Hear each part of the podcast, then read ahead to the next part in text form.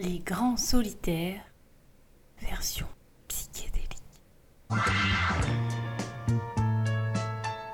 Schopenhauer, seul dans la ville.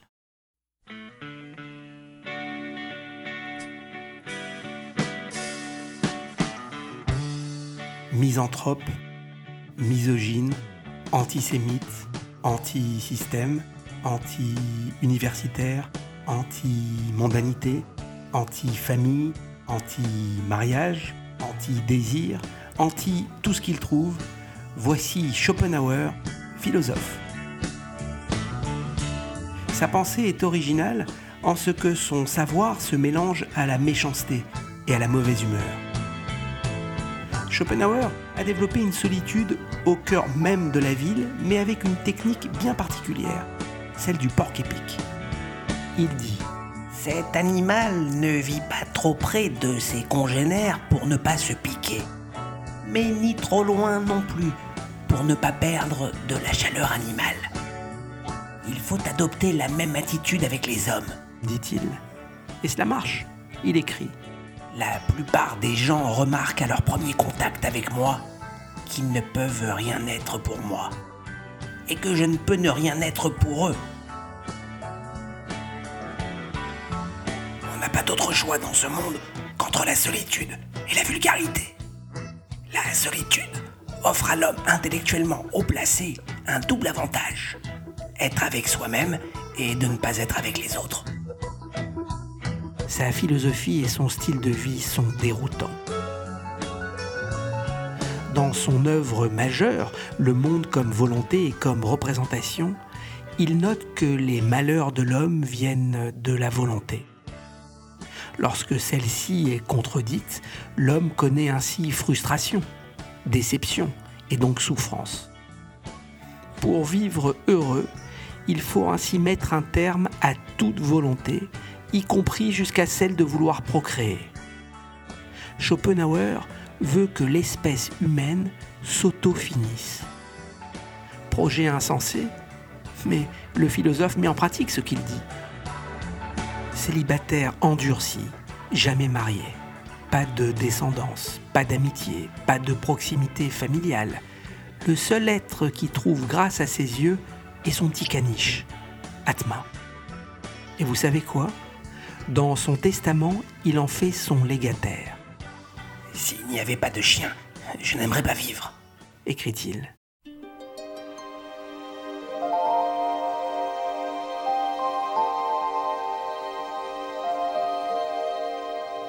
Plusieurs éléments ont conduit peu à peu Schopenhauer à sa solitude intérieure, glaciale, frigorifique. Lors d'un voyage en Europe avec son père, alors qu'il n'est encore que jeune garçon, il est traumatisé par le spectacle d'une pendaison à Londres. Comment des hommes peuvent-ils infliger ça à d'autres hommes? Sous quel prétexte? Droit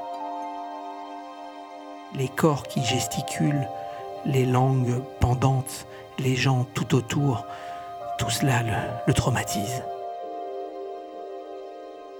Puis il enchaîne à Toulon par la visite d'un bagne. Il y voit plus de 600 bagnards enchaînés dans d'atroces conditions.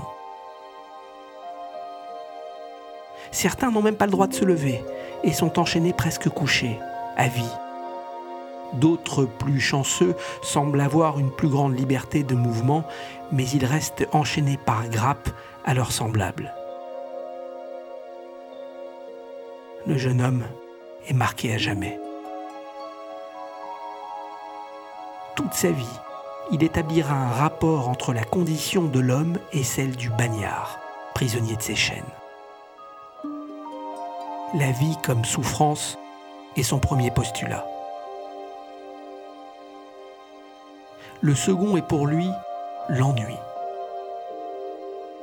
Lors de ce même voyage avec son père, le jeune homme est traumatisé par un mardi gras à Bordeaux il y décèle derrière les festivités un ennui monstrueux. L'ennui, dit-il, a même sa représentation dans la vie sociale, le dimanche. Schopenhauer est un traumatisé du dimanche. Les bases de sa philosophie sont ainsi posées. L'existence, écrit-il, est une éternulité oscillant entre l'infini de la souffrance et la fatalité de l'ennui. Deux autres faits majeurs vont accroître encore sa distance vis-à-vis -vis du monde. Le suicide de son père alors qu'il n'a encore que 17 ans et la vie mondaine ininterrompue de sa mère. Il témoigne Pendant que mon père mourait, ma mère recevait.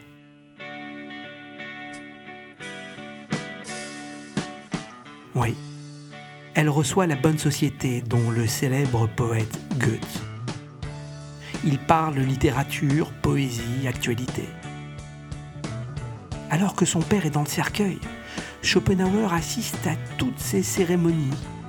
Le thé dans les tasses en porcelaine, les petits gâteaux, les compliments, les sourires subtils, et cette intelligence académique, portable, qu'on amène dans les salons de thé.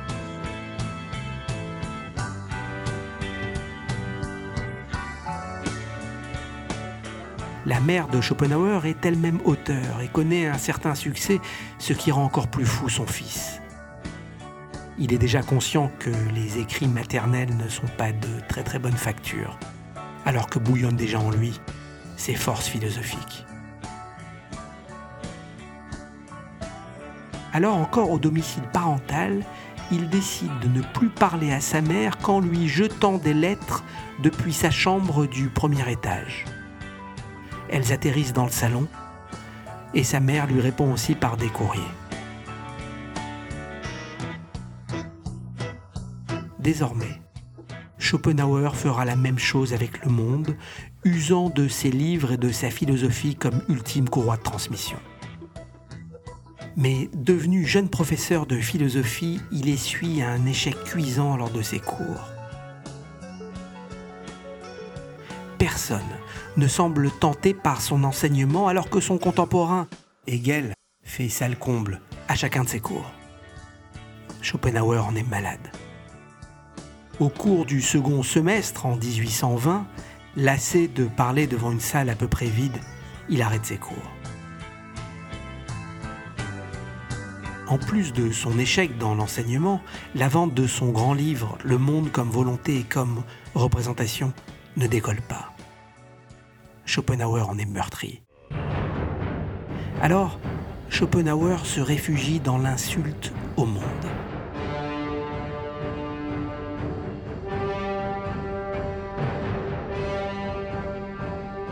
Il aiguise.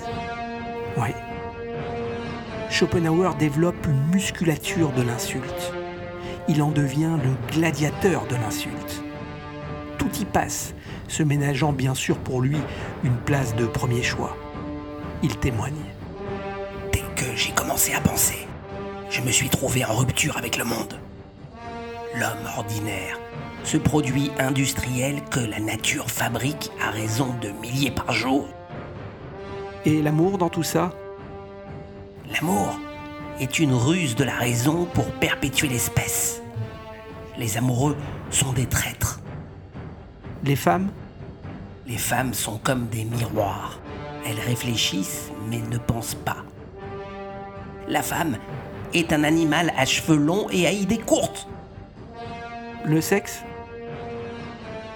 C'est un pourboire de l'existence pour perpétuer l'espèce. Le mariage? Qui se marie tôt traîne toute sa vie une vieille femme.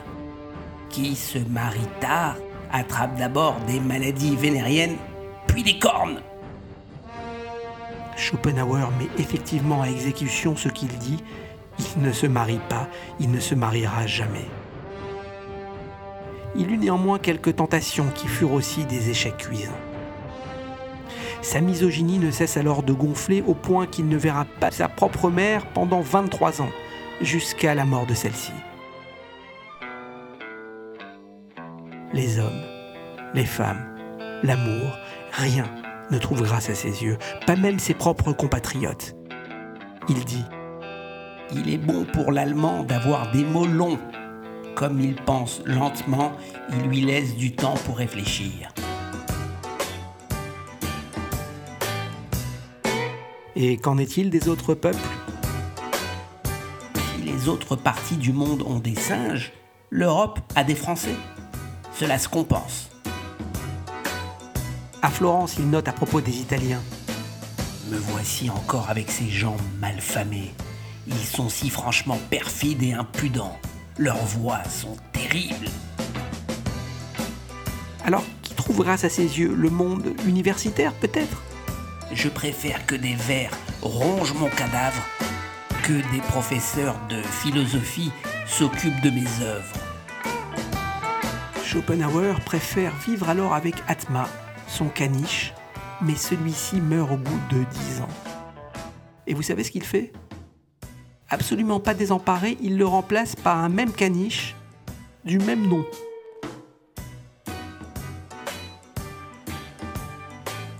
Schopenhauer est souvent aperçu se baladant avec lui dans les rues de Francfort.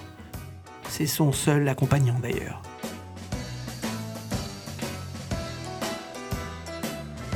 Ils forment un couple atypique, puisque Schopenhauer, en plein 19e siècle, reste vêtu comme au siècle précédent. Une espèce de long manteau, une chemise à jabot, des pantalons qui remontent jusqu'au mollet. Il manifeste évidemment aussi une aversion pour la mode.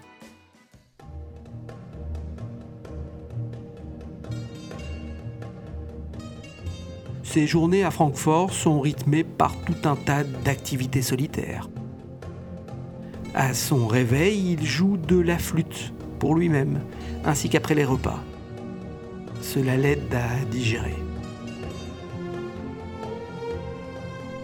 Puis il travaille à son bureau. Dans l'après-midi, il se baigne tranquillement dans la rivière. Il se consacre aussi à la promenade.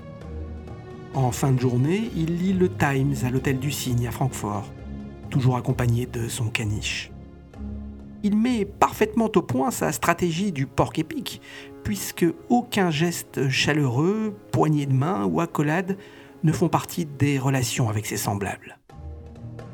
Seuls des bonjours cordiaux avec euh, inclinaison de tête peuvent rythmer sa journée. Les seuls véritables contacts physiques répertoriés de Schopenhauer sont les coups de poing. En 1820, encore professeur d'université, Schopenhauer en vient aux mains avec une femme qui se met en tête de surveiller le couloir d'une garçonnière qu'il a louée, afin que personne n'y entre. Elle a compris que Schopenhauer l'a louée pour se livrer à des coquineries.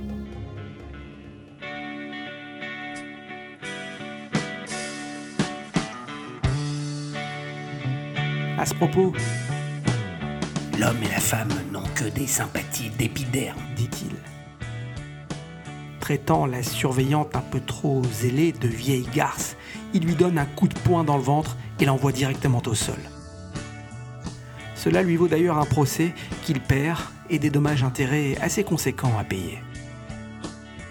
Ses maximes sur les femmes, sur la solitude et son mépris de l'humanité continuent de pleuvoir de plus belle jusqu'à la fin de sa vie. Dans un monde qui est composé pour les cinq sixièmes de fous et d'imbéciles, chacun du sixième restant doit se retirer d'autant plus loin qu'il se sent différent des autres. Le seul bonheur est de ne pas naître. Mais il y a un mais. Vers la fin de sa vie, Schopenhauer commence à bénéficier d'un peu de notoriété.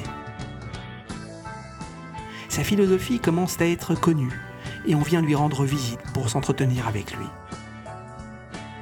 Schopenhauer ne semble pas là manifester de réticence à ce début de reconnaissance. Il écrivait déjà lui-même. Je veux me voir reconnu. Quand cela sera fait, je suis prêt à partir. Il meurt en 1860 à Francfort à l'âge de 72 ans d'une crise cardiaque.